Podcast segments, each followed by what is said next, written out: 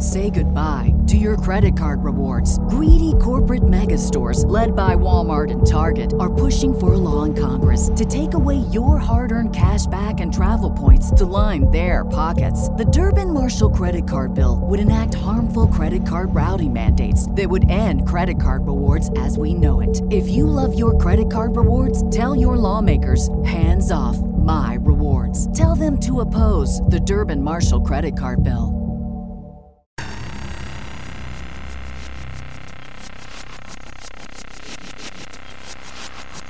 Welcome back to the Peripheral. On this week's episode, I speak with Broc, who gets mixed up with drugs and addiction. He takes us through his story, starting out when he first tries drugs, all the way to hitting rock bottom. I was fascinated by his story because during his journey of addiction, he starts buying some of his drugs from Silk Road, the online black market store that resides in the deep web. I also was impressed with this story because you get to hear from beginning to end the story arc of what it's like to be a heroin addict. I feel that it doesn't glamorize drugs, but it's an honest opinion about why people use drugs. So you might hear us joke and laugh a little bit during the episode, but do not let that distract you from the seriousness of what's happening. Are you there? Hey, can you hear me? I can hear you fine. How old were you when you started using drugs, and how did that progress? I was really good. I never, I never even when I was younger, I never smoked a cigarette or even tasted beer until I was probably 14, maybe 15. And then uh, one Christmas, I went down to uh, home, which is Illinois. I live in Minnesota now. My cousin was down there, and he always I wanted to try smoking pot, and I knew he did. So I uh, we went out to go smoke, and he ended up giving me spice, which is like synthetic marijuana, if you know about that. Yeah, K2 kind of stuff. Yeah, exactly. It was it was back when K2 was popular, and I didn't know it. I didn't know the difference, and he didn't tell me the difference, and I was basically like tripping out and freaking out. And that was my first experience with anything. Yeah, you'd be better was- off with regular marijuana at that point. Exactly. And then when I when I went home, he gave me a little bit, and I smoked that, and then I ended up finding someone in high school to uh to in ninth grade to sell me weed, and Just real quick, do you prefer real marijuana or the synthetic stuff? oh, obviously real marijuana. I don't know anyone that prefers the synthetic stuff, and I just kind of put that one to, to rest. Like people think the synthetic stuff is the new bane, and I would say yes, it is because real marijuana is far less dangerous and far less uh, Oh. psychoactive and all- those. Oh, things. most most definitely. I remember when when I was into that synthetic marijuana, there was a stretch there for even after I smoked regular marijuana, we me and my friends got onto a like a kick of just smoking that synthetic marijuana because our shop just sold it, you know, like we'd go in there and buy it. It was during this point they were doing all these regulations trying to ban it in Minnesota over and over again. And every like month we'd go in there, you wouldn't know what you're getting because they would ban the previous chemical and they would just change it. Now so I remember one time we went in there. yeah, one time we went in there and we we smoked. It's sometimes even in the same under the same name. So one time we smoked it and all of a sudden you take one hit and you're just freaking out. You know what I mean? Like I've seen people have seizures and stuff. Not the good way to go. it's scary, isn't it? Very, very. I, I don't personally think marijuana is much of a gateway drug as others. I actually think alcohol and tobacco is a gateway drug, but maybe in your I- case, it might have been a little bit more of a gateway drug for you. the way I look at it, I don't think that marijuana is a gateway drug, especially if it was sanctioned like alcohol. But I, what I think is the gateway for me personally, and I think it's the case for a lot of people, is the black market. The the fact that you like to smoke marijuana and then you're around an, a criminal element because it's illegal. So then somebody you'll be around people that offering you pills or you know what I mean Worse things. Yeah, I, that's what I think the gateway was for me because when I started smoking, then I stopped smoking the spice and everything, and I was just smoking marijuana. And I met all these friends that were older than me. They were in 11th or tw- in 12th grade, and I was only in 9th. And uh, I was eating lunch with them, and that's where I pretty much all began because I had a friend there, and he was an ex pill addict. Josh was the ex pill addict, and um, my friend Gordon was a person that used to be addicted to meth, and he ended up straying away from that. Luckily, because he was that was a really bad time, and he was selling pot, and I was really into pot. I started buying a lot from him, and then one day we were at school, and Josh was like, "Gordon has a bunch of uh, hydrocodone," and I didn't know anything about anything like that. I knew that Josh wasn't going to be doing that because that's one of the things that he do a lot. He was addicted to it. And he ended up coming to my house after school, having a few pills in his pocket from Gordon. And I didn't know. I didn't think it was a big deal. I, I didn't know what it was. And he had a few of them. He went to go snort one of them. And I've never seen anyone do anything like that. And he crushed it up on my desk in my room. I watched him do it and I was just like super fascinated. Like I was like, this is it felt weird though, like it felt bad. Like I didn't I've never been around anything like that. And he I was like asking him what's it like and all this and then he he swallowed another one and snorted one. I ended up asking him if I if he'd give me some and he said no because he just basically relapsed. He wasn't gonna give give any away, I guess. Yeah. And I think it was the next day after school I went and I just got my driver's license like a month before this. And the next day I asked if he had any. He said yes. And they were really cheap. I think it was four dollars at the time, and they're ten milligram hydrocodone. I bought a few of them. I waited till about eight nine o'clock at night, and I ended up just swallowing two of them, and because that's what he told Josh told me to take. And I found out that that was probably a little too much. And I remember Yeah. laying in bed, and all of a sudden it like kicked in, and I stood up to go walk into the bathroom to go pee, and I remember I felt so good, and I remember thinking, "Oh, this is why people can be addicted to drugs." Because like I never understood. I was like, I could do this every day. Like I love this. It was just a really good experience, but also a really bad experience for what was Yeah. gonna come. So then I guess it progressed from there to whenever, just occasionally, whenever I could find them. Hold on. It's it's Yeah. sad though that you've never felt this good before. Like it took a drug to get you to that point in something that can destroy your body, but at the same time, I, I just I feel wow, like most people never really experience euphoria like this until they try drugs. I think it was almost. I'm not gonna say it was worse for me. Before I ever smoked weed and everything, I was very full of anxiety and I was depressed a lot growing up and I was very quiet and I didn't have I wasn't outgoing at all. I didn't have like many friends, you know. I like to I was really into Xbox at that time. I was playing Halo 3 and trying to play competitively and stuff. And I just I was very to myself and shut in. And when I first smoked pot, it made me a little more outgoing, but I was still full of social anxiety and stuff. And I remember when that kicked in, when I took those pills, I remember thinking, "This is how I should feel. Like this is how I think. Ever like I felt normal. Now I can talk to people and feel like a normal person, Yeah. which isn't a good thing. You shouldn't be doing doing that.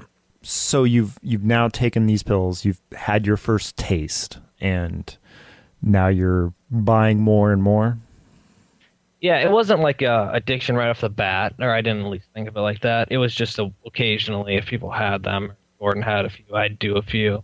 Recreational. But when yeah, but when it got a few months later, I ended up meeting this uh, girl. When it was ended up being my first girlfriend. Her name was Savannah, and she had a prescription for Percocet fives. At the time, do you know what Erowid is? I've heard of it, but I don't know. it's it's like a it's a website that people go on there. There's a bunch of facts about every kind of substance you can imagine, and um, people put reports called trip reports. They'll do their experience with whatever, so you can search meth or heroin or you know, and and you can read people's experiences and how much they took in their body weight, and they they detail the whole thing. And I mm-hmm. remember I was really into reading all these different things. I was interested in different chemicals, and I was always reading about oxycodone and I always wanted to try it, but all at that point, all I've tried was hydrocodone. And my first girlfriend, she had this prescription for Percocets. I think she got like ten a month for for headaches. I guess it didn't make very much sense, but gave a few to me, and I remember that was like almost like my first experience all over again. Like it was just it was great. It was way better, and and it progressed more and more. And then I remember her her father got a prescription because he had a stroke and he had all these medical problems. He was a recovering alcoholic. He got a prescription. He got his opt and he had uh, five milligram Percocets again, but he was getting, I think it was like 190 or something crazy like that. A, month? Yeah, yeah, a month. And it ended up, I used to bring him weed and sell him weed, and we used to hang out. I, was- I really wanted his stuff, you know. He ended up selling me like 30 of them or 40 of them every month. They needed the extra money. They weren't well off or anything. Yeah, because he's paying a, a copay and whatever at the. Yeah, he just gets them for free go- through his insurance, you know. So I got into that, and then I was getting bigger amounts from him, so I was able to do more and more. Oh, and at that point, when I was dating Savannah and I started getting these pills, this is this is mind blowing to me how how she thought. When I first met her, I was really into pot. Oh, that's totally fine with that. That's fine with that. It's not a big deal with me. And I remember after a few months of dating her, it was I literally just couldn't smoke weed or she would freak out. But yet she would let me do all these prescription painkillers. Things that can actually kill you. Yeah, yeah, right. So, but in her mind, I don't know. So at that point, I stopped smoking marijuana completely, and I stopped hanging out with a lot of my friends because that was just a really bad relationship, and it was my first girlfriend, pretty much, and I was just doing a massive amount of pills and secluding myself. It got to where I was doing it pretty much every day. Me and my girlfriend moved in with my cousin. She just she moved up here from Illinois. Her husband worked on the oil rigs in North Dakota. So she was here all alone all the time and she didn't like it. So I agreed with my mom. She wanted me to stay out there with her. So I went and stayed out there with her. Her name's Kayla. And I always knew that Kayla growing up smoked weed and I she told me she used to do pills. So when we moved in together, she was doing them with me. No one thought that she did anything. At that point, I was doing them every single day. Me, my girlfriend, and my cousin. We all lived there, and that's when it started to get worse and worse. And that was the point where I thought it became an addiction. It became to the point where I wouldn't. I'd do it if I was upset or angry, or and then I found out that if I didn't do them, that I started to feel really crappy. The physical addiction is now Yeah. taking hold.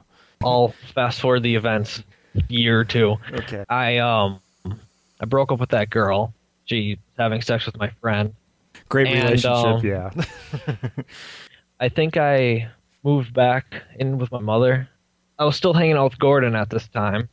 I was I heard something about Silk Road. I don't remember where I heard it from, but it was when it was starting to gain gain a little popularity.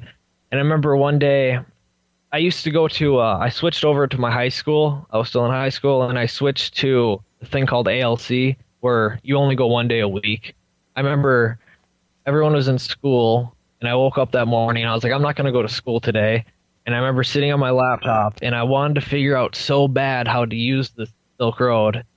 And I ended up figuring throughout the day I got my Tor browser and I figured out how to how to use everything and I ended up finding the URL on a forum. And I uh It's not easy. was- It's not that easy to get to it. uh, it wasn't, especially back then. I think it is more so now, but especially back then when people were like, it wasn't as popular. People were trying to keep it more secretive. So it was really hard to find a URL and stuff, you know. first first rule of Silk Road is don't talk about Silk Road. Yeah, I'm breaking the rules, I guess. Um, I was so happy that I figured out how to get to it, and I created an account and everything. And I just told Gordon, and he always had a lot of money selling pot. I wanted to, we wanted to get something off of it, but I had no idea how to even start. It was a, a big task to figure all of this out. I'm not bad with computers or anything. I figured out that aspect of it, but the aspect of getting your money into it, I thought it would be easy, but it ended up being a huge hassle. That was the biggest obstacle of all was getting money into your account online because you have to use Bitcoin. I actually don't have a clue how to convert my money into bitcoins or anything like that. So that, I'm sure Yeah. it's a process. It's not like you go out to Amazon or eBay and can buy drugs. This is a very secure site that has a process to it. Yes, yes, exactly. So I was researching ways of how to buy bitcoins because I, I was I was hoping I could just use a credit card and buy them, you know, on on the regular internet, Yeah. and that's not the case in most cases. I mean, I think there is nowadays you can do it in a way if you connect your bank account, but especially back then. So I found this website where you had to send money through a bank account to Australia. And and I was researching it and there was all these fees and conversion rates and especially with switching them to Bitcoin, it was like I was paying over a hundred dollars in fees for like two hundred dollars of Bitcoin. Wow. Like this is crazy, but I couldn't find any other way, and this seemed to be the best way about it. So we just wanted to try it, me and Gordon. So I didn't even have a bank account at the time, but I just met my new girlfriend at the time. I was uh, I just moved in with her. Her name was uh, Kendra. So Gordon came over. We went to Kendra's bank. We took I took Gordon's money. Me and her just went that alone. So I think I had um, two hundred dollars or something like that and we wanted to transfer it and the attendant at the uh, bank since it was my girlfriend's bank and i was the one with the money and stuff she was looking at me all weird and we were just young kids and we wanted to send $200 to australia you know wired through this bank account and, and she was all she wouldn't she ended up she wouldn't do it. She wouldn't and my girlfriend was like this is my i'm okaying this. This i want this this is my money. I want to do this, this is my bank account. And she sent us over to go talk to this manager and she was basically saying you're not smart enough to do this you're getting scammed. This isn't real. You're this is a scam. Don't send you can't send this money. We're not going to let you. So they didn't let us. And I, I thought that was really bizarre. And then they called her mother. She's calling so the bank calls the, the mother and is saying oh they're trying to send money to australia. So we had to deal with that. We ended up using i believe gordon's bank instead. So you sent the money to australia and they wouldn't give you you didn't get bitcoins in return. You had an account on their website and they would give you I forget what it was. It was like I forget the abbreviation for it and I forget the currency. It was this really bizarre currency. And it was like $150 was like 240,000 and then from there that's what you bought with your money from transfer. They put that in your account, that weird currency. Then you take that weird currency and there'd be a going rate from that to Bitcoin and then you trade that, but you had to wait like a few days for the accounts to transfer and all this. It was just this terrible process.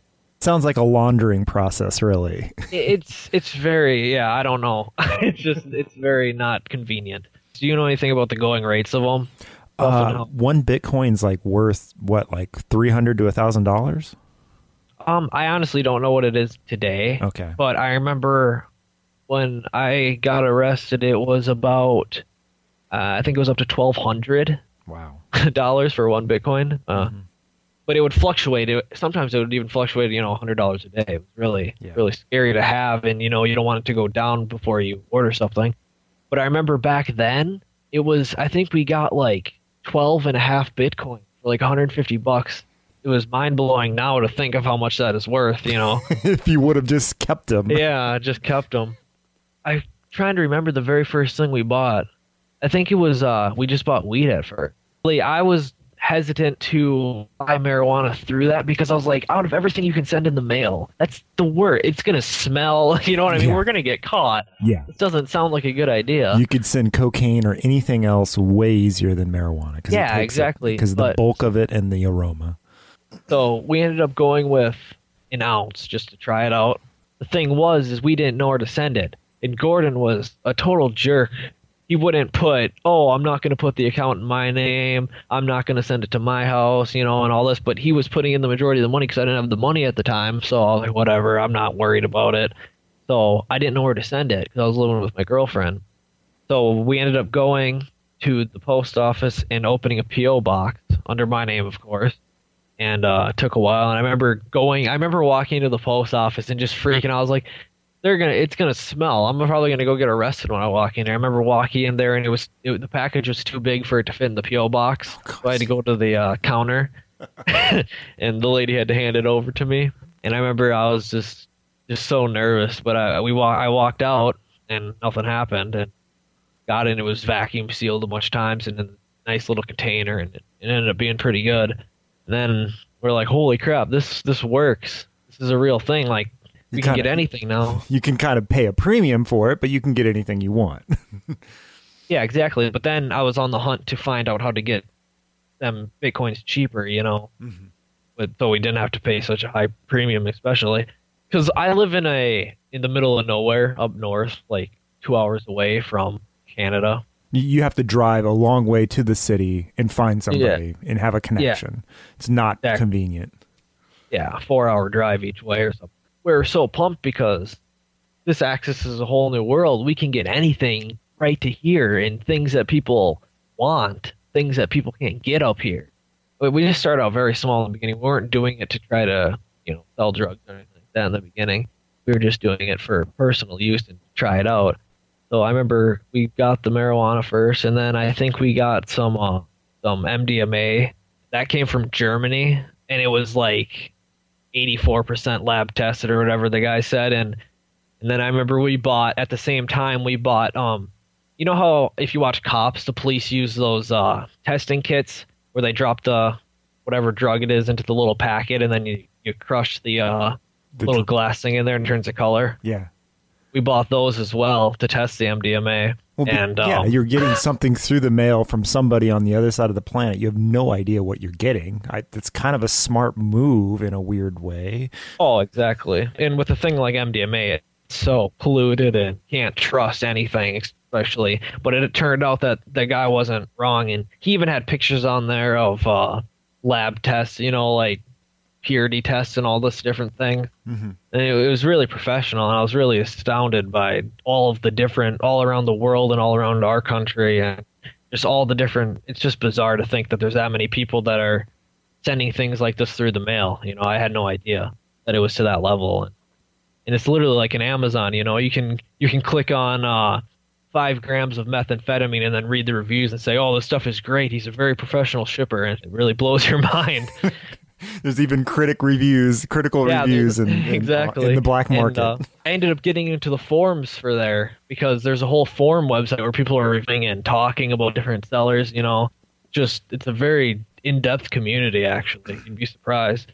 I was still obviously doing pills throughout this whole thing, and I wanted to get some from there because it was always hard to find everything I needed, especially when you need them every day. You know, everything on there for prescription pill wise was super expensive. It wasn't worth it, especially after the fees and stuff. I couldn't do it. It was it was like no one in their right mind would pay this much money. Around the same time, this uh, girl came over that I used to get pills from. Me and my girlfriend were at her house, and this this girl came over, and she had uh, heroin. So I was like, no way, I'm never gonna do that. You know, I'm never. What are you doing? You crazy? And she ended up coming over one day, and she had it. And I was withdrawing. We couldn't find any pills that day, and it was like eight o'clock at night. And I was like, I'm not gonna be able to sleep tonight. This is this isn't okay. This girl came over, and she's like, Yeah, I'll sell you this for fifty dollars. And I bought it, and it's in a little wrapped up foil. And I remember looking at it, and it was like nothing. And I was like, You ripped me. I thought she ripped me off. You know, it was like nothing. It was just a little tiny chunk. Mm-hmm. I was like, No, what what is this? And she's like, Just just do it. This is great. Trust me. This is from his personal stuff. And she's all high. I do this little, probably uh, match head size little bump. And I had a decent tolerance then. you so- snorted it. Yeah. And I remember sitting back, and after about five minutes, all of a sudden, I was sitting back and I felt crappy already because I was starting to withdraw.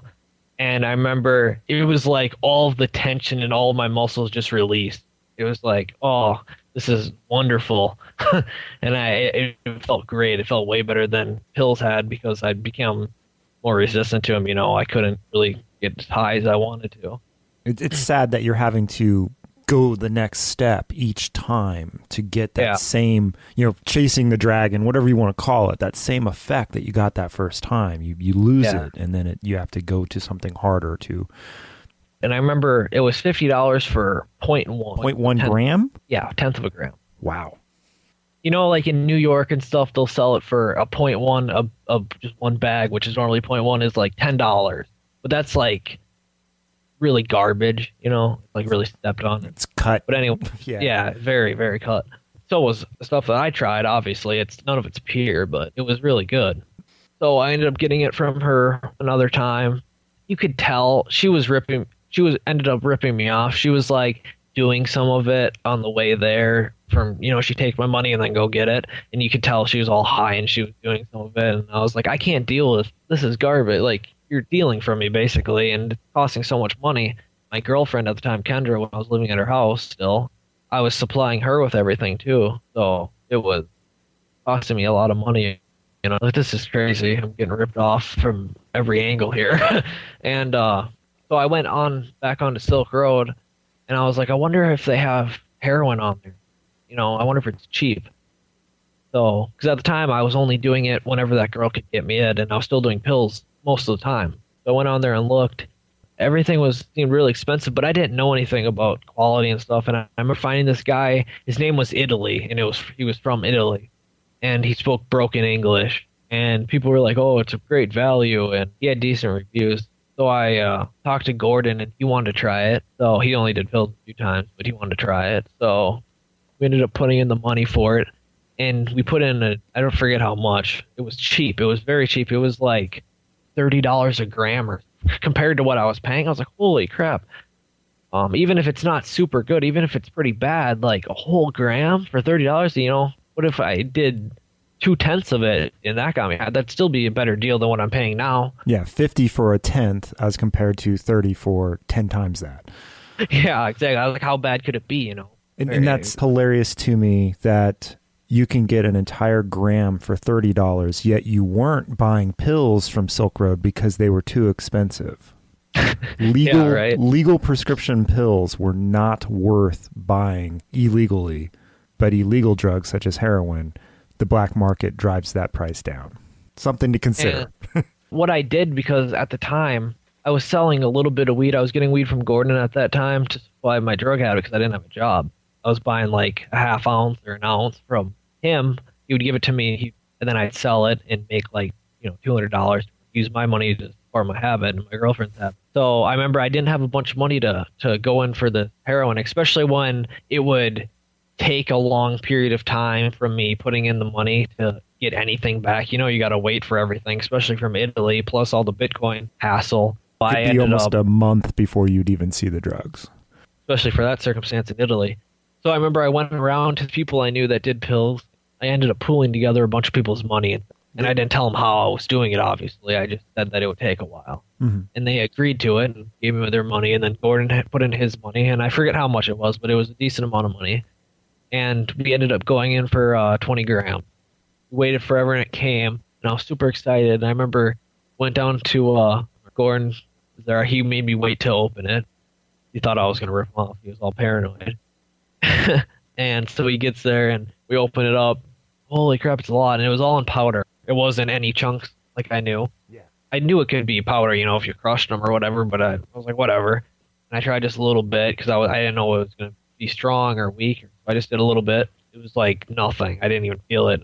Then I did more and more, and I didn't feel anything really. Like I, we just kept doing mounds of this stuff, and I was like, "This is trash." like, no, no wonder it's so cheap. But it was to the point where I wouldn't even do it. You had to do so much, and you wouldn't feel anything. Like if it was such a low purity, or if it was not even actually heroin and it was something, some opiate that he put in it or something. I don't know what the deal was. But you got but burned. Pretty much. But then all the people wanted their stuff, you know.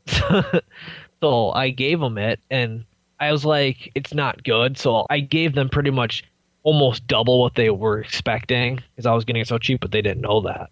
So I pretty much gave them double what they're expecting, and they were they came back and they were still mad, you know, like this was not good. I was like, yeah, I don't know what you want me to do about it. So, so I got a question for you. Did you leave Italy a bad review on Silk um, Road?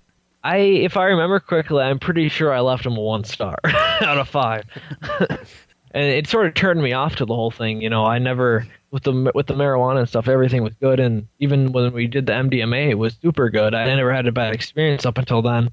We we held off for a little while, a couple months. We didn't do anything.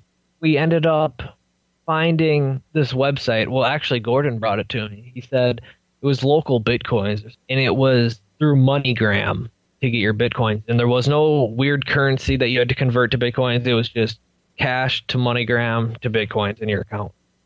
and I was like, this seems like a lot better approach. Maybe we should try this again, save a lot of more money, and give it a whirl. We went to Walmart to do the uh, MoneyGram. By the time I got drove back home, the money was in my account on their website.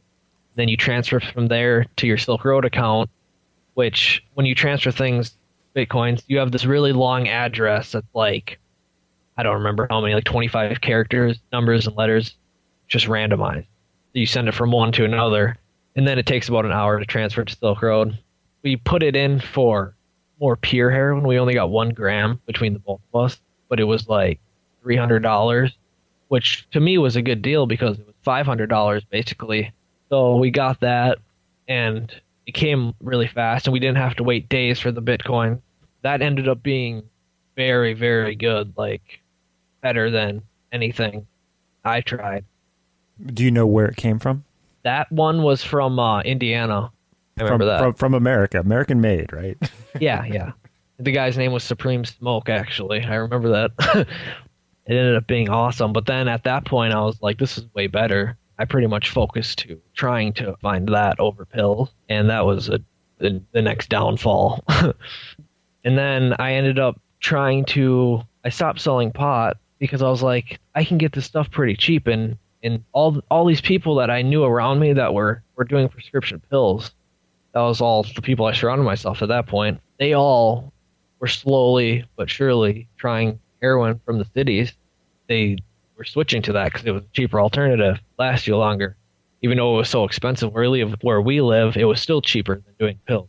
I ended up saying, "Hey, I could probably sell some of this, um, you know, and I can get it cheaper, and then I can do mine for free." And easier than selling weed to all young kids. It Yeah, smells it- and all this. Yeah, it's it's easier to conceal. It doesn't smell, and you can probably double your your profit. Yeah, and I won't have to deal with a bunch of children basically and calling me all day. And that, that was going to be my question: was how were you coming up with a lot of this money? But apparently, it was from your weed sales and yeah, I was still other- I was still selling weed at that point. yes, pills and weed. Got the bright idea that oh, it's gonna be a great idea to sell heroin, which obviously that's That's in any Yeah. anyone's world that's not a good idea. So we found this guy on there because I was I wasn't gonna make enough money. I sold a couple times with that Supreme Smoke guy, but it was still a little bit too expensive. I wasn't making enough money, and I was starting to do more and more and needing more. It was not gonna last me long enough, and it wasn't cheap enough. So You're getting high off your own supply, so now you're you're cutting into your own profits. So, Yeah. yeah. So we found this guy, and his name was Best Man. That was where it, it from there. That guy was all the way to the end with me. he uh, was from Baltimore. I talked to him over the messaging on Silk Road for a long time. Right when I started talking to him, we ended up doing a deal where we got two grams. At that time, Josh, Josh from school. yeah, if you remember the ex drug, the ex pill addict, Yeah, yeah. yeah, he was still doing pills these times, and I was still hanging out with him, just not as much as Gordon. He was doing started doing the heroin too, so he was getting into it, and he was getting closer and closer to me. We bought that from Best Man. That And- was his username on Silk Road. And he's from Baltimore, where they shoot the wire. Yeah, it was yeah, exactly, and uh, it was really cheap, and it was really good when we got it. This is awesome. I was getting it for, I believe, I think it was at the beginning. I think it was two hundred dollars a gram, but once we started dealing with him more and buying more, it became a lot cheaper. But at that point, we just tried it once, and then I remember I was gonna go make another order because I had Josh wanted some, Gordon wanted some, and I wanted some, so I was gonna use their money plus the money I had to get a big amount. At this point, I was the only one that knew how to do the whole process. I was the one that learned how to buy the Bitcoin and do all that, and no one knew how to do that, and I was having to do it, and it was all in my name, mind you. Even though they were buying it, they wouldn't put it in their name. I logged in, went to log in just to see how much Bitcoins exactly I needed to make this order. You type in the URL, and instead of Silk Road's login popping up, it's this big screen that says seized by the FBI. and I was like, "What? This can't this can't be happening." Look in because every once in a while they'll they'll change the URL because URLs on the Tor browser, deep web basically. Yeah. The URLs are just a bunch of random characters, And so I was wondering, oh, maybe they have a new URL because they would scramble it and change it. And I was looking at all the forums that I went on, and there there wasn't. It, everyone was saying the police they shut it down. It's done, and all of the money that was in there is gone. So your bitcoins were actually housed within Silk Road, not in another container. Yeah, I mean, I had a wallet as well. On the website I started using through the MoneyGram, it would that website has its own wallet for your account. So when you buy them with cash, they put it into that the website, which you can access just from Google, just from the regular internet, and then you would send them to my Silk Road account. I didn't have much money in Silk Road when it went down. I think I had like fifty to hundred dollars. I luckily didn't transfer it yet when I was going to do the big order. I didn't know what to do. Everyone was saying that it was shut down, and there was millions, hundreds of millions of dollars seized or whatever. Do you remember when this happened? Oh yeah, yeah, yeah. huge. So I was in a little bit of a panic because best man's gone now. I don't know where he is, and we needed to do this still. So I'm looking at these forms and all of these throughout the next week or two, all these new sites were popping up all over the place. You know, there was uh, Black Market Reloaded and all these different Silk Road 2 ended up coming. Yeah, but Silk Road knockoff sites were popping up. Yeah, but a lot of them were untrustworthy, like try to steal people's money or if it's, you know, you don't know what it is. I ended up finding these people on the forums that I used to talk to, and they went to the site called Agora but it was in its beta phase pretty much, and they want it to be more secure than Silk Road. The only way you could get in is if you were referred. Like you could go to the link and nothing would happen, even if you had the link. You had to have someone yeah. with an account send you a key, basically. I got into it, and Best Man was on there. I knew he was on there before because people were talking about it. I started messaging Best Man again, and I he remembered that it was me from there, and because I was talking to him before it shut down about placing a bigger order and all that, and how much prices if it change stuff if I get it cheaper. So he remembered, and uh, we ended up going and putting in a big amount. Me, Josh, and Gordon. I think we got like five grams. We got in, everything was good. So I was like, awesome. Now we have this new Bitcoin site to buy them. We have the new website that's a lot more secure, and I have my guy back, and I'm making more money because I'm getting it even cheaper. So Life's perfect. yeah, exactly. When I first started doing heroin, that fifty dollar bag, one point would we call them points. Point one would last me and my girlfriend like a full day and night, and then even into the next morning. I'd be fine until the next night. I wouldn't need to find anything. And I remember slowly it would be uh, a point would last just me alone, like one line, two lines. So it ended up being half a gram would last us, me and her, a full day and a half.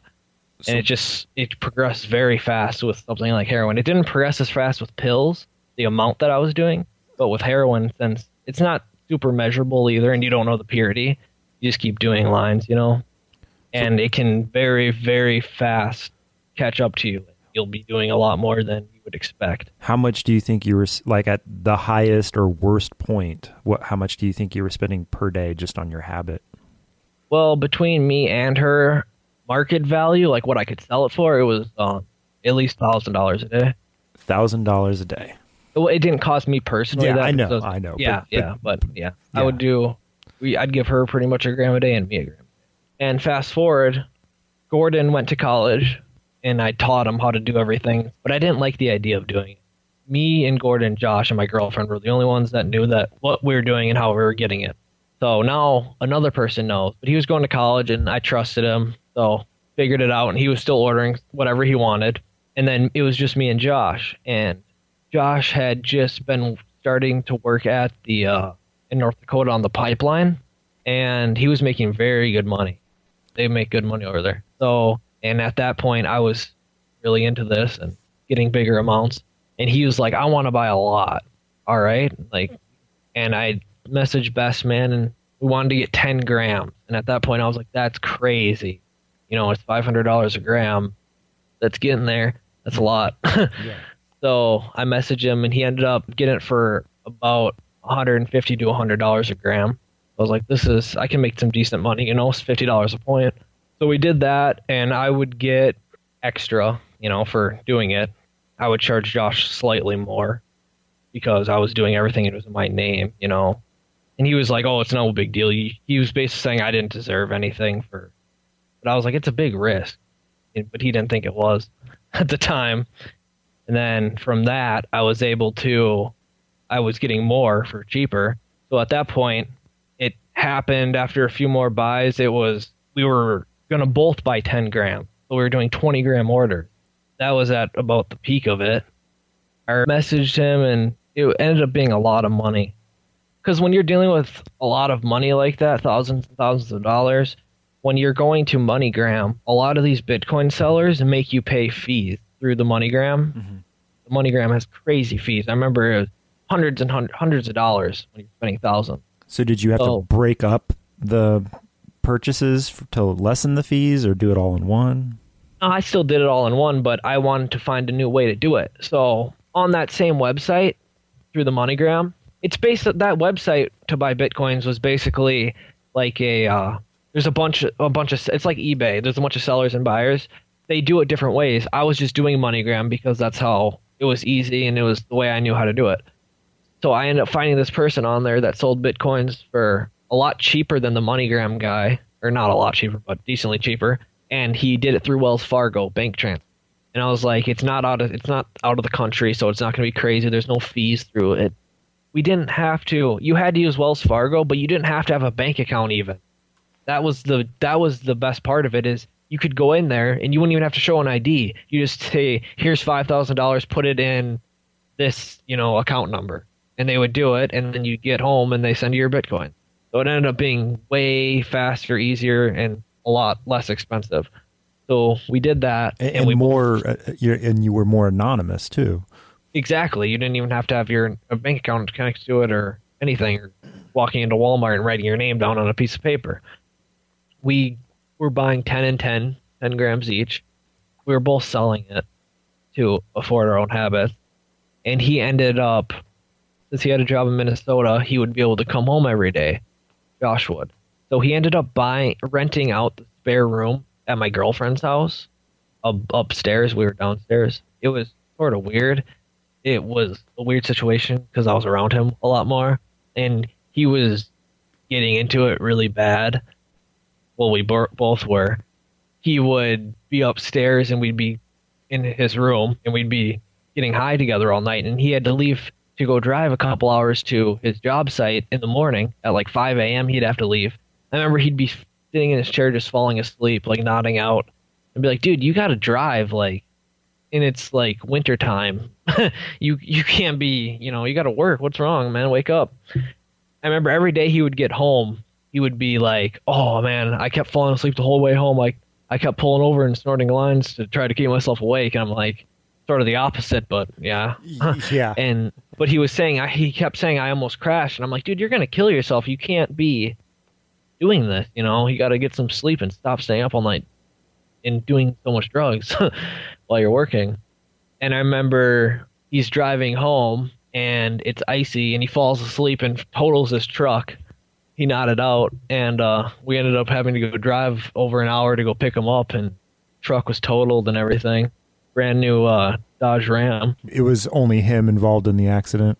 Oh yeah, he just he went off the road and yeah, it was only him. He didn't even get injured. So at that point, everything's getting pretty low. He's he, he wrecked his truck and we were both getting pretty bad, but we were still keeping up the 10 and 10, 10 grams each. And he was dealing with a lot of really sketchy people. If I was hanging out with him, he would be like, "Oh, let's go stop over at these apartments so I can sell this." And I didn't even want my face to be seen around there. I didn't want to be known around there for a guy that's constantly selling heroin. Yeah, you want to distance yourself as much as yeah, you can. I, I was nervous as I should have been. And he would go over there and he would pull out eight gram bags, like a big amount that no none of these drug addicts have ever seen. They'd all be freaking out. I'm like, dude, you're gonna get stabbed one of these times. You're being stupid. Yeah, he was brag. He was bragging a lot. You yeah, know. he was showing off, but yet Yeah. it's an amateur move on the street because he's he's got thousands of dollars worth of heroin on him. Anyone could just take it. Yeah, or inform other people or the police. Yeah. You know, you don't want people to know that oh you have all these drugs all the time. I always told him not to do stupid stuff like that, obviously, but he never stopped. and um, since he was hanging around those apartments, everyone around there was intravenous users. They would all shoot up. I always have hated needles. I remember hanging out, and I remember Gordon shooting up for the first time, you know, and I remember slowly but surely the people I knew started doing that. I didn't like it, obviously. I felt like it was going to the next level, which it is, but I just didn't feel comfortable around all that, you know. I remember it was my girlfriend's birthday. We went over to this. I had this friend named Jen, and she, like in her late 40s, and she had a daughter that was my age and then a son that was younger. Mm-hmm. And we always hung over at her house, and she sold Dilaudid pills. She also had fentanyl. Dilaudid, if you know anything about it, if you snort it, nothing's going to happen. I remember buying them and trying to snort them, and you literally don't even feel it, especially when you have a tolerance. But they're amazing for shooting up. That's what people do with them. That, that's what they're pretty much black market wise. That's what they're used for. If you eat them, they don't really do anything. They're made for shooting up. And I remember being over there one day, and it was uh, my girlfriend's birthday, and we didn't have anything at the time. We were waiting for uh, our stuff to come in the mail, and we were starting to get sick, but we had money, and uh, she had a bunch of Dilaudid like she always did. Jen, she, my girlfriend, like asking me like, "Oh, is this fine? You know, can we try it?" And I was like, "I don't really want to," but I started getting really sick, you know, and there's no, you're to that point where what am I gonna do? You start panicking. So I remember we went to the bathroom and Jen started to tie off my girlfriend's arm and do all that. And it was just surreal to me. Like I didn't think that I would be in that situation at one point in my life. Would you consider this rock bottom here in the bathroom? No, not yet. No problem. Unfortunately, not. I mean, in my mind at the point, I was thinking this isn't good, but I've never even talked about this to anybody. But uh, so then I ended up going next, and she did it for me, and I because I I couldn't even look. I was just looking the other way. I was sitting on the edge of the bathtub. I remember I was so so nervous and I was like, you need to do everything perfect. You need like an alcohol swab. You need to like take the spoon and wipe it with an alcohol swab. You need to wipe my arm with an alcohol swab. You need to use a brand new um, needle, obviously, and you need, you know what I mean? Everything needs to be perfectly sterile. And I remember she had a bunch of cats and there was hair in the bathroom and she's smoking a cigarette while she's setting everything up. There's ashes, you know, and I'm like, dude, this isn't sterile. And she didn't wipe the spoon off like I imagine. Like I imagine I want to do it like a medical setting almost. Hy- She's got a cigarette hanging out of her mouth, and yeah. Never heard of a hypochondriac drug user, but I get it. I get I totally get it. I just didn't want anything to go wrong, you know. Yeah. Like infection or something. I didn't know. She's you don't need to do that. You don't need to do that. You don't need to wipe off your arm. That's that's stupid. That doesn't matter. And I'm like all worried about is there air in that? You didn't flick it and all this, you know, when she pulled it up. Because I always knew, like in movies, it's everyone used to say, oh, if there's even one drop of air in a needle, you'll die. yeah. That, that's not a real thing, I guess. I mean, you need a lot more air than just a little. It's Back. not it's not a good thing, but it's No, obviously, but it's not just going to instantly kill you like I imagine. but I was all nervous about all that, and then I looked the other way, and she did it instantly. Like it just snapped, and it was just, it was really good. it was like an incredible feeling and a rush. I was start I was withdrawing at that point, and I remember right when I felt it, it just instantly all that went away. Like it was like night and day. And it was really bizarre how instantly it was so good. The whole reason that I never wanted to do that like that was because I didn't want it to because I knew that it would be better than snorting it, and I didn't want that to be what I do now. you knew this was taking it to the next level and there's no going back. Yeah, and I didn't want to do that. I really didn't. It was a great feeling, at least. I really wanted to do it the next day. I woke up and I really, really wanted to do it, but I knew that I shouldn't, and I didn't. And then about the next day after that, it was just a little bit wanting to do it, and then the day after that, it was gone. And I was like, oh, that was cool, but I don't. I thought it was going to be like, oh, I need to do this. And it wasn't like that, and I was like, oh, okay. But still wanting to do it the very next day and, and you Oh. know, I mean that's still I've never done a drug where I've like craved it the next day. Like No, it was definitely like I'm. Oh, I really want to do that, especially the day after Yeah. when you wake up. I didn't do it for a while. My mind at the time was, uh, if I need to, because she always had these Dilaudid, always. She was getting them from these old this old couple that was getting hundreds of them a month. They were really expensive, but I my mind at the time was, I snort heroin. I know that if I shoot it up, it's going to be better than snorting it. So I'm never going to do that. If I ever, ever do that again, the only thing it's going to be is those Dilaudid because you can't snort them. you can't snort them because the the drug manufacturer puts some sort of filler in there, right? No, that's not it with Oh, those. okay. That's just, there's no bioavailability really. Oh, Just- okay. You're wasting a lot of it. Mm-hmm. It's like a 20% bioavailability or something, and it just, it doesn't do anything for some reason. But I knew that that's the only thing I'm going to do like that. I'm that I would never, I'm not going to shoot up heroin. So we ended up, I did it again. She did it for me with the Dilaudid when we didn't have anything. And I did it a few times. She always did it for me. But then after a few times, she was pissed off. And she's like, I'm not going to do this for you. If you're going to go down this road, you need to do it yourself. And I'm like, I'm not doing. I can't do that. Like I was a total pussy about it. I just I couldn't. I was like, I don't want to do that. You know, I didn't want to go to that point where I'm actually doing it myself and looking at it. And it was just I wanted to disconnect myself from it almost. So she was saying this to me one time when we wanted her to do it, and we bought the pills from her, and we had to go to Target and buy needles. I was like super nervous to do it, but my girlfriend wasn't really super nervous to do it, I guess. So went to her house. She ended up doing it to herself, and she got it. I was like super nervous, but I was like, all right, you can you can try to do it for me, you know, because I I really didn't want to try. She got it, luckily. After that, it freaked me out a little bit because it was like it didn't. It seemed like she didn't really phase her, you know, like it was really easy for her to do and simple. And, you know, I didn't want her to be in the mindset that she's going to do this all the time. I didn't want that to happen, Mhm. but it seemed like it was going to. For a while, when we're in between getting our stuff in the mail, it was like a week in between, and uh, we were just doing these Dilaudid like every day. And I remember we went over to my friend's house that lived in these, we call it the ghetto, these apartment buildings. It's like an apartment block. It's not like a ghetto ghetto, but there's that's where Jen lived, the lady with the Dilaudid. And then one of my buddies from school, Dustin, lived a couple apartments over in the same little apartment block.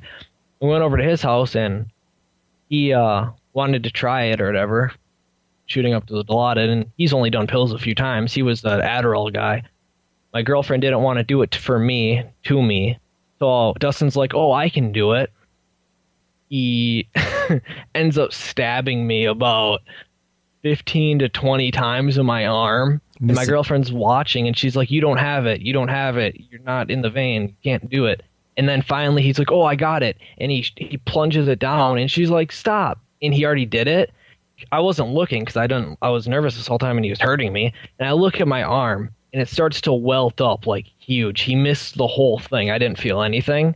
He missed it, so it's just a huge lump under my skin, and my whole arm is all bruised because he stabbed me so many times. Oh. And still to this day, actually, I still have scars on that on that arm. If you look closely, you can see that it's messed up because I was stabbed so many times, bleeding all over and stuff. I was freaking out because I knew that if you missed, you can get an abscess. You have to go to the hospital and stuff. So I went over to Jen's house and I was freaking out and I was pissed off because I wasn't even high.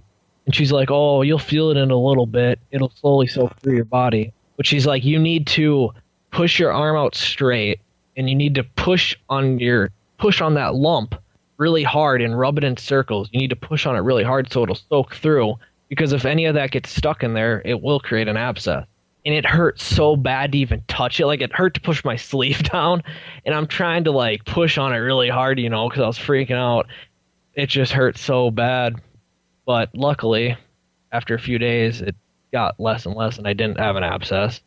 That's that's scary though. I mean, Yeah, that was my first experience. That was like, ooh, this is really sketchy. So Sorry. you you you hit this. You you got this problem. Um, do you continue shooting up after this point? only with the Dilaudid one I didn't have heroin. it got to the point where I probably only did it a handful of times. Like I'd say 10 to 15 times tops. It's about to get, I'm about to tell you the ending, Okay. basically. No But uh, problem. right before that, Gordon was still going to college, an hour and a half away. So I was driving out there a lot because when I would be waiting for my stuff, if he had something, I'd drive an hour and a half to buy some from him, you know, and mm-hmm. we'd help each other out if we were waiting. So I was driving out there a lot, and he moved out of the dorms recently and had an apartment with a friend. He had this girl over there that was always hanging around, I guess. And I knew this girl, and she was like really, she overdosed like five times, and she had scars all over her arms from they had to cut her open and stuff to get abscesses out of her pretty far gone.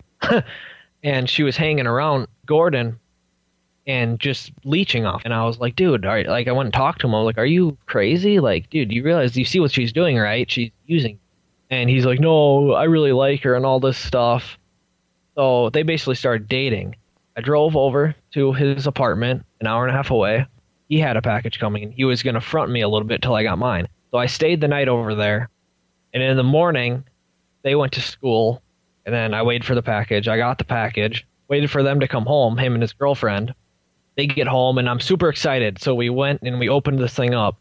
And that was the first time that that girl that he was with ever tried anything that was super good. Most of the time she was getting stuff from around the area and it wasn't very good at all and she's all freaking out and he, she's like, I want to shoot this up. I want to shoot this up. And I'm like, okay, you can and everything. Like, obviously, because Gordon was going to give her some. But I was like, you can only, you don't do what you normally do. She's like, I always shoot up two points. And I'm like, no, like, shoot up half of one. Or if you're really going to, do one top. That it's not what you think it is. And she was brushing me off like I'm stupid. And I was like, I'm not going to let him give you this, and I'm not going to give you this unless you are only like we're only going to give you the one. You're not going to do two. You'll die. And she's like all pissed off. And he ended up just giving her the one. We hadn't tried it yet, so I start a little bit, and she's over in the corner of the bed getting it all ready to shoot up. And I'm like, whole like I just did a little bit, and I had a huge tolerance by then. It was like I was like, this is weird. This is almost like extra strong. Like it was, it was almost like it was unnormal. And she's getting it all ready, and she does it and i'm standing there talking to gordon and he's helping me he's weighing out my portion and i look over and she's sitting on the floor legs crossed and she has she's got like this little makeup bag in front of her where she keeps her utensils to get high if you want to call it that she's like falling asleep sitting up like hey wake up and uh sits up but like hardly she opens her eyes hardly and i like run over to her and I grab the stuff out of her hand so she doesn't stab herself or something. Are you okay? Like I told you not, this was strong, and like I didn't think anything was wrong. I thought it was fine, you know. Was just high, and I put the stuff away. She's sitting there, and uh, I look, and she's on her stomach. Looks like she was planking. You know that stupid planking thing Yeah. years back. It looked like she was doing that. Like she was straight out, and she was so tense and sh- shaking, like her feet were raised and her head was raised, but she was on her stomach, so it was like she was so tense. It was bizarre. And I ran over to her and I'm like, I was freaking out, and she was purple, and she was shaking, and her like eyes were like pretty much backwards. So I didn't know what to do. I'm like, Gordon, call 911, like now, call him. And he's like, No, man, we got way too much shit in here we just got all our stuff and i'm like are you she's gonna die in your apartment you you can't let her die he ended up finally agreeing to call and she like peed herself she's gonna die dude they're not gonna get here fast enough but we're like in a, a frenzy you know trying to or the ambulance and the police show up to get rid of all this stuff so he's throwing everything he has like scales and pot and ecstasy and all the heroin we just got. And I take it all and I run outside and throw it in the car and drive away over to this Taco Bell where I can see across the street to the apartment. I'm sitting there and then I it like dawned on me because every time before that I never thought of it like it was dangerous or like something you could die. You know what I mean? I didn't think of it like that for some reason. Like I knew it could happen, but I it never seemed scary to me. And I realized this is real. Like holy crap and they came and they brought her out on a stretcher and everything. They revived her and she was okay. Thank God. Luckily at the hospital, But if they hadn't come, that she probably wouldn't have lived. he probably would have died. Yeah. Yeah. He's all high talking to the police. I'm sitting across the street watching. They end up just saying, "Yeah, whatever." Like they couldn't. We'll go. So so they searched and they didn't find anything and they're not really able to determine that he's broken any law even though he's got this girl that's OD'd in his room. Yeah, well, they didn't really like rip everything apart, but they asked him if they were doing drugs and stuff, and they pretty much knew that we were, but just they just left. I go back over there, and I'm like, I was trying to figure out if that stuff was really strong or if there was something in there that is really dangerous. You know, I didn't know. I was like, I can't give this to somebody. What if they shoot up and die? You know what I mean? So we're all nervous about it. My girlfriend, her friend, and Josh were driving during when this was happening, they were on their way out because I told them we got it and they wanted to get some.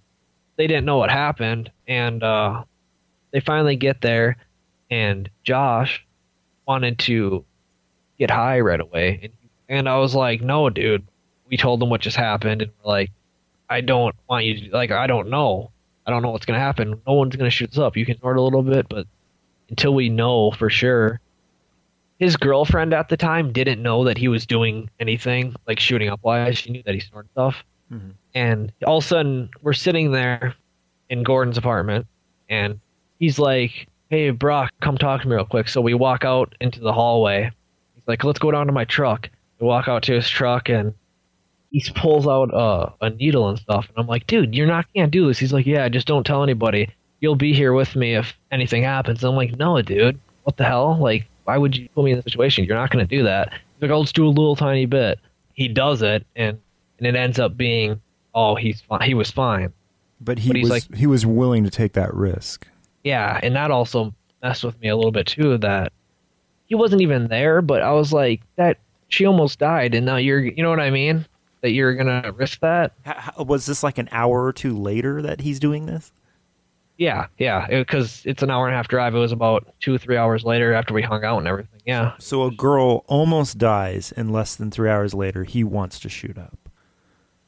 yeah, exactly. Yeah.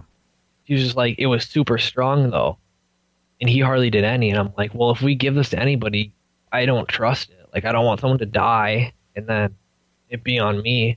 Or you know i don't want anyone to be in danger like that. He's like oh well i'm gonna tell everyone that it and he was like brushing it off like it was no big deal. And, I mean, just just a little aside is uh, a a lot of people I know will eat pot edibles, and even though they'll be told this is very very potent, nobody ever would listen, and they would always just eat the whole candy bar, the cookie, or whatever. And they would never heed the warning of you, you need to start out small because it's very powerful. So for him to not even kind of grasp, like, oh, I'll just warn him that it's really powerful. Like they'll yeah, be, exactly you know, it's like no, people don't listen to that. Yeah, and most of the time, everyone almost has an ego about them that's like, oh, well, I can handle a bunch, you know, like it's going to have the opposite effect almost. in the morning, Gordon went and picked up that girl that overdosed from the hospital, and she was pissed. She's yelling and screaming and saying, "Who the hell called the cops? I was fine." I'm like, "You weren't fine. like, are you crazy? You weren't." And she was literally like, "I was fine. You're stupid." I was like, "You pissed yourself. You were fucking dead." And she was I really? And I was like, yes. And she's like, oh. And she's like joking about. It. She's like, ha, I guess that's the fifth time I overdosed. Like she made a joke about it. And I was like, are you crazy? This isn't okay. And then I'm standing in the living room talking to my girlfriend, and I go into Gordon's room, and him and her in there, and they're shooting up.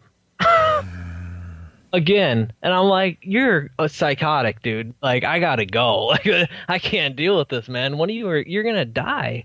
And they're right back to it, you know, right, right back. She gets out of the hospital and she's doing it again. and she doesn't even have an appreciation for you saving her life, and she's already got a needle in her arm less than 24 hours later. Exactly. Anyone that thinks that we're trying to glamorize drug use with this conversation, I hope they they hear that. There's- Oh there's no, yeah, there's that's no the last glamour. thing. That's the last thing I'd want to do is glamorize it. Trust me, it's not a, it's not a good or fun path to go down. It, and I was always the person that was like, oh, if you just do drugs moderately, and it it shouldn't even be like a thing. Like people are overblowing it. It's not that big of a deal. And I mean, you should be able to do whatever you want, but it's not all happy. no, it's going to end badly, especially with hard things. and I think you lucked out to get as far as you did without seeing these kind of incidences, like you know, sooner. Yeah. Yeah, exactly. Well, I guess we'll go to the very ending here. Well, it was my mom's birthday, actually. Mom's birthday. That's yeah. It was my mom's birthday. I woke up and I felt like crap. I didn't have anything, but I knew that hopefully a package was supposed to show up that day. You're both getting ten grams again. Yes. Okay. And the thing is, is we were going to buy 30, 15 each, but I forget what happened, but at the spur of the moment, we changed it. Call the post office when I wake up. At that point, I didn't have a P.O. box anymore. It was just going to my girlfriend's house, and I would wait for the mail to come and just grab it. I would call the post office, especially when I was really wanting and I was drawing, and I would call them and say, hey, just hold the package. I'll come pick it up. Normally they'll say, yeah, it's here. Come pick it up whenever you want. It's on hold. This day they're like, oh no, the truck's not in yet. And they've done that before. You know, I call a little earlier. They're still unloading the truck. They're like, uh, call back in a half hour. So I wait a half hour, and I knew that in an hour or two, I had dinner with my mother at uh, a restaurant. I had to go meet her. My plan was I was going to go get this package. I was going to eat dinner with my mom, and then we were going to go out to an hour and a half drive to my friend's apartment, Gordon, and because I owed him some. So I'm texting my girlfriend. I'm saying, yeah, they said about a half hour. And then I call them back at the post office, and they say, oh yeah, um, we'll call you back. It's still not just ready yet. And I was like, oh okay. And I gave my phone number. And I'm sitting there waiting, and I'm texting my girlfriend. And then Josh texts me because it was half his. And then I get a call from the post office. She was about to leave. I'm about 10 minutes away.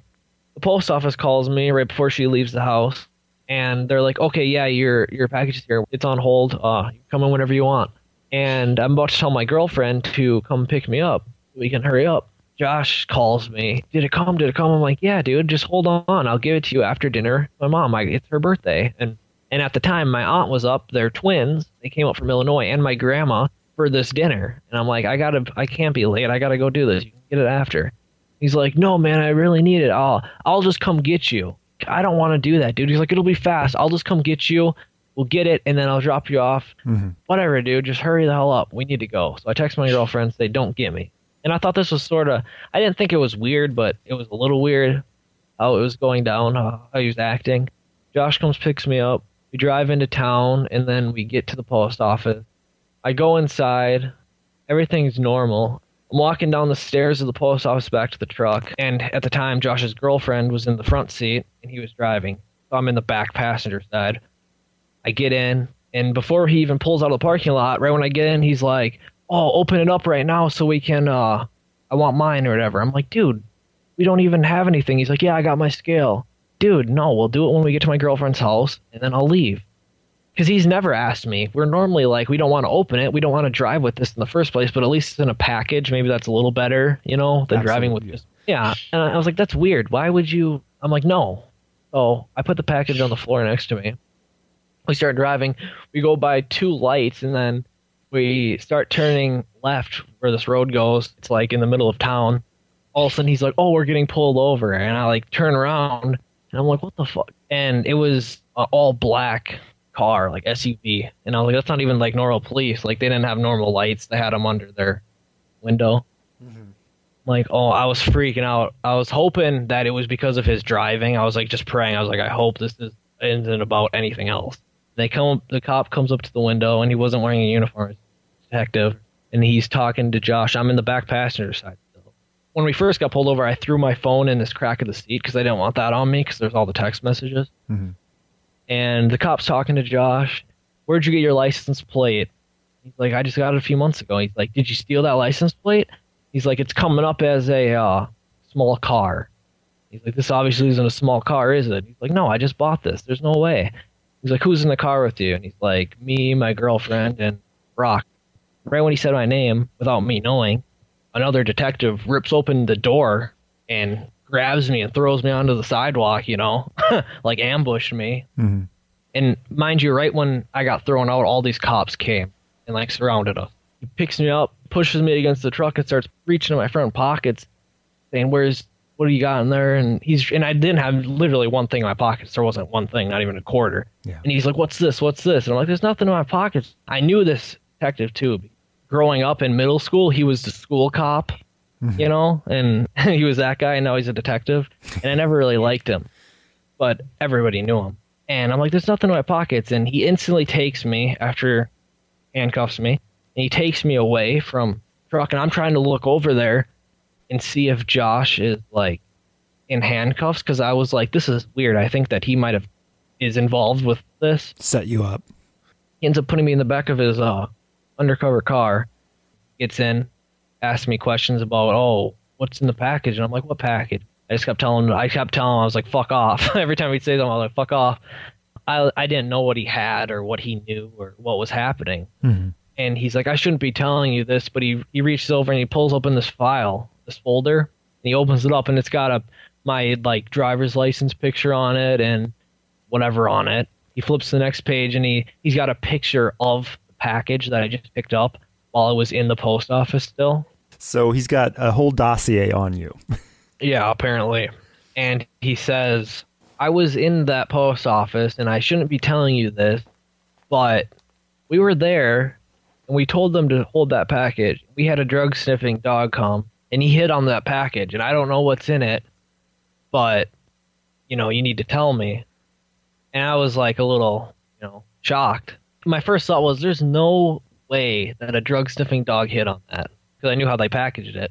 Was like, am I under arrest or what? And he's like, you're being detained right now. And I was like, can I go? And he's like, no, you're being detained. And I was like, I have to be at dinner with my mom, dude. Like, I don't know what the fuck you want from me, but finally, the cop, the detective, his name's Officer Matson. First, he says, are you gonna tell me what's up now?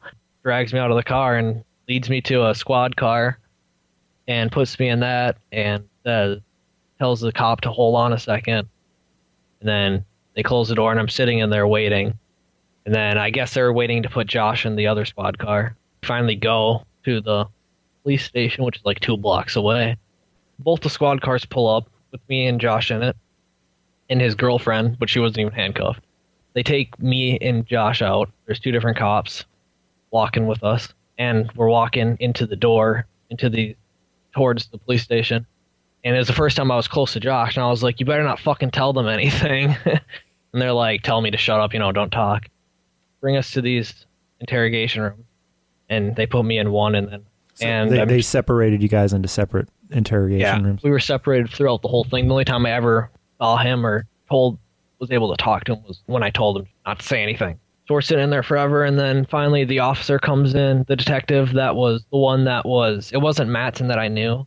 It was the one that was at first talking through the window when we first got pulled over. Oh, just so you know, there's a a gun under that seat that you're sitting under too. Like I didn't know we had this. uh Josh bought a Tech Nine and it wasn't registered or anything. That it, it had a broken firing pin. I didn't know that the gun was in the car, especially under my seat in the back seat. I was like, "Are you fucking kidding me?" That's what I said, said when he said there's a gun there. And I was like, "I don't know about that." I'm not really saying anything, and he's just going on and on about, "Oh, I know that you this isn't yours, and you you really want to take the fall for whoever this is. Like, I'm sure that you were just going and picking this up, and then gonna go bring it to whoever it is, you know." And if it's not too late for that to happen, we can do that if you want to do that. And then basically saying, if it was someone else's, that I go drop it off undercover, you know, and let them arrest him. There, it really wasn't anyone else. That so I couldn't do that even if I wanted to. He's like, your buddy wouldn't let us search that truck of his, so uh, we gotta go wait for the search warrant. So I guess one of the uh, detectives had to go out to a judge's house, but the judge was out on the lake fishing, so they had to wait for the judge to get off of the lake so he could come sign this warrant.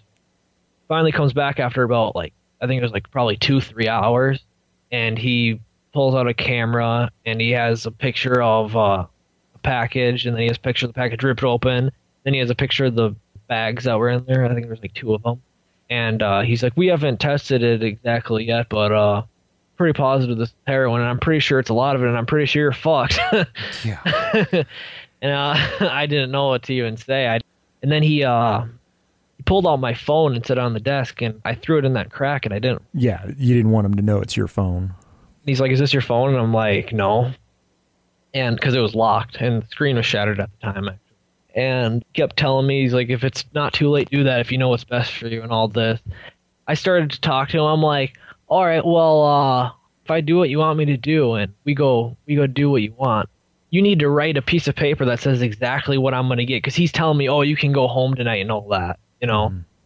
Because I, I told him, I like, I always want to get the fuck out of here. And he's like, oh, we'll let you go home tonight, making all these promises. I'm like, okay, well, then write all that down on a piece of paper. He's like, oh, I can't do that. I just, the only thing I can do, you just have to take my word for it. I'm like, fuck off. What, what? That doesn't, that's not real. You're not going to do anything for me. Yeah. And even if you do, he's like, that's just how it works for everyone. I just, the best I can do is give uh, a recommendation to uh, the judge or the prosecutor or whatever and say that you were, you were nice and cooperative. That goes far away at that point I was like, fuck off. And he kept leaving the room every once in a while. And you could tell he was he would open the door and he was trying to mess with me, but he was like so corny at it, like he saw it in a movie or something. He would open the door and since Josh was in the interrogation room right next to me down the hall, and I knew that, he would open the door and start to walk in and then turn his head because there was a cop out there guarding the room. And he would be like, Oh, he's ready to talk? Okay. And then he'd come in my room. But like say it so he wouldn't think I could hear it, you know? But I think he was just doing that to make me think that, you know, Josh was telling on me so that I would tell. I could tell what he was doing. And he grabs my phone. He's like, so I know this is your phone. Do you want any numbers off of this before uh, we're going to take you up to jail? Because I told him, I was like, just take me up to jail. I'm sick of sitting here. And I want these handcuffs off. And he's like, all right, do you want any numbers off your phone? Know who to call? Because I didn't know anyone's number. Yeah. He, I don't say anything, and he puts his hand out with the phone in it to like hand it to me. And I go to grab it, and he just holds onto it really tight and doesn't let me grab it. And he's like, "No, enter the password right here." While it's in my hand, Mm-hmm. and I'm like, "Are you kidding me?" Because he wanted to see it, you know. Yeah. Yeah. I'm like, "Are you kidding me?" He's like, "Yeah, that's how it's gonna be." And he's like, "All right, I guess you're not gonna have anyone to call." and then he just brought he brought me up to the jail, put me in a cell, and it was by that time it was nighttime, and no one knew where I was because I was on the way to my girlfriend's house, and my mom and everyone was waiting for me at the restaurant. Mm-hmm. So no one knew where I was, and everyone, my family's freaking out, especially my mom. She's calling the hospitals and stuff, I guess. and she finally found out that I was in jail, but they wouldn't tell her anything. So they put me in a cell. Finally, the detective finally comes back, and it's like 9:30, 10 o'clock. And detective comes back and takes me out. Yeah, the results came back, and it's positive for heroin, and it's like he told me the exact weight of it, and at that point he wasn't really being a dick and uh i was like can i please call somebody like that phone in there so he ended up saying yeah and he he led me to where this the main desk where they check people in at and uh he actually sat there and let me use that phone and i was like oh it's actually really cool of him and i called my dad and he didn't even know what i was really doing like he was suspected that i was up to something you know To that extent, yeah. especially heroin. And uh, I talked to him, and that was terrible. I mean, explaining that to him, and I'm sitting there with this with this detective, and I'm trying not to cry. You know, I'm like starting to withdraw, and everything's just broken down. You know, that was probably rock bottom. I'd say since you said that earlier. That Yeah, was I probably that, that was probably the rock bottom. I mean, you're you're going through withdrawal. You've been busted with a hell of a lot of heroin, and now you have to tell your father, who had no idea. Yeah. And I was like, please just tell mom that I'm here and that nothing happened to me. Like, I'm not dead, you know, because everyone was freaking out. And, and he wasn't mad or anything. He was just, like, really worried, you know. And I was like, I have court in the morning, I think. Be here. He's like, yeah. So I go in there, back to the cell. I couldn't sleep a wink. I was up all night. I was getting really bad the withdrawals, and I just wanted to get out so bad to go get high. In the morning, they brought me into me and a bunch of other guys that had court that morning. They brought me in there, and for the judge to decide if what my bail was going to be or if I was just going to get ROR'd. It's finally my turn, and when we get walked in there, you know, you're all shackled and handcuffed, and uh, I walk in there and I see my dad and my mom and uh, my girlfriend and my mom's just crying, trying to be quiet. And I'm like, oh my god, I'm like, I look like shit, and I'm in this red orange jumpsuit, handcuff, you know. It's like the worst moment of your life. Yeah, and my mom just crying. I can see her, and I'm like, oh, this is just horrible. And finally, the judge, you know, and finally it's my turn, and You were only charged with second degree possession. yeah, because it was like 20 grams altogether, but it would have been first degree if it was 21 or over. And as I told you before, we were about to buy 30, so thank God that didn't happen. But Stayed under the the threshold. Yeah. But so I didn't know what that even meant, like what sentence that meant or what was going to happen. And I was praying, I was like, I hope they just ROR me, let me out, you know, with conditions. And she's like, Yeah, your bail is set at uh $25,000 without conditions and $50,000 with conditions. I mean, uh, opposite away. So 20, 25 with conditions or 50 without conditions? Yes, yes. At that point, I just like devastated. You know, I was like, I don't, we don't have that kind of money on hand. I sat back down, and then they're going to do the next person before we were going to get brought back to jail. And I, I look over at the, uh, the people sitting there. My dad's there. He like looks at me and like points towards the door. Like, do you want to leave? You know. Put my hands up, and I was like shaking my head, like, please, you know. But I couldn't talk to him, so I didn't know what was going to happen. So we finally go back to the jail. I use the phone in there, and there's this little list on the side that has uh, some bail bondsmen. And I go through this list, and I just look at one name, and I just pick it randomly. I call it. The dude answers. I talk. I tell him, "Hey man, can you can you bail me out? Like I don't know how to get a hold of my family. I can give you their number. Like I don't know what's happening. Can you at least talk to them and see if they'll bail me out?" I think they might. And uh, he's like, is your name Broc? And I'm like, yeah. He's like, I just talked to your dad. I'm on my way to the court. What? like I randomly called the same guy. The guy ended up he was just leaving for a fishing trip, and he was like ten minutes out of town. He he turned around to come back for us. I was like, thank God, there was no one else around at that time. Since you got the bail bondsman there, it's technically only twenty five hundred dollars, but I had condition. I walked out after I signed all this stuff, and my family was sitting down there from Illinois. My grandma, my aunt, my mom, and my dad, my girlfriend, and they're all sitting there. I'm like, oh, this is so bad. And I was just instantly like, just trying to go, like, I want to get out of here and go do drugs so I can feel better. And uh, I see them all, but before we had to go walk over to right across the street to this probation office, and I had to sign up for this thing called the color wheel. When we're walking over there, after I said hi to everyone, so broken down, and I'm starting to get so sick, like it's getting really bad, and like, I, tur- I, my dad said something, or I was trying to whisper to my girlfriend, saying, "Hey, do you still have my shit? Is my shit still?" Because I had a few pills. I'm like, "Do you still have those?" And she's like, shakes her head, "No." What? And he's like, my dad's like, "I threw a bunch of shit out from your room." I, I, I, I broke down. I started crying. And I was like, "Are you kidding me?" He's like, "I thought the police were about to come to the house. I'm surprised they didn't. I thought they were going to be here, you know, and I didn't want to have all this stuff. You know, I had a scale there and a bunch of paraphernalia. My girlfriend and him threw it away. For your own good, right? Yeah, yeah, for my own good, obviously. But I didn't eat at that time, you know. I was. He's like, "You can't be. You got to stop," you know. I was crying, and I've never even talked to him about things like this. And I was like, "I can't do this. Like, I, there's no way." He was great. He uh, I moved back home with him uh, for full time.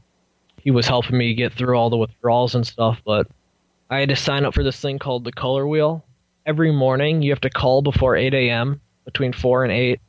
This automated machine says today's color is, and then it'll say like yellow or white, or and my color was yellow.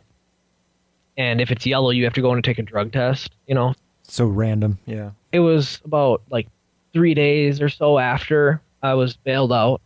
I was like shitting myself pretty much, you know, constantly in the bathroom, mm-hmm. trying not to throw up. I couldn't eat anything. I couldn't sleep. It was just terrible, and I I was trying to not do anything. And my girlfriend at the time wasn't even coming over. I was trying. I was hoping that she was going to stop. She said she was. She wanted to. I didn't even bring it up. She did. So I was like, thank God. Yeah, if you're gonna quit, you you all have to quit. Yeah, exactly. She wasn't coming around, and I was like all freaking out. But I was like trying to worry about myself. You know. About three, three, four days later, I call and my my color came up. I felt so so shitty, and I was like, Dad, we have to go in. You know. And I didn't want to, but obviously I had to. I finally go back and I take the drug test, and there's this guy back there, and he was not a very nice person. and I took the drug test, and finally, and he's staring that he's standing there staring at my dick the whole time. So it was really hard for me to do it. So I finally do it, and he was looking at it for a while. Finally, he's like, "Yeah, you're dirty." I'm like, "Yeah, I I don't I didn't know I was gonna be still, but I mean I didn't think I wouldn't be, you know, whatever." And he's like, "Hold on a second. He goes, "I gotta go make a call." And he comes back. There's no way you did drugs when you. He's like, "You did drugs after uh, talked to me, didn't you?" And I'm like, "No, I didn't. I haven't done anything. You can talk to my dad. Like I haven't even left the house. I hadn't."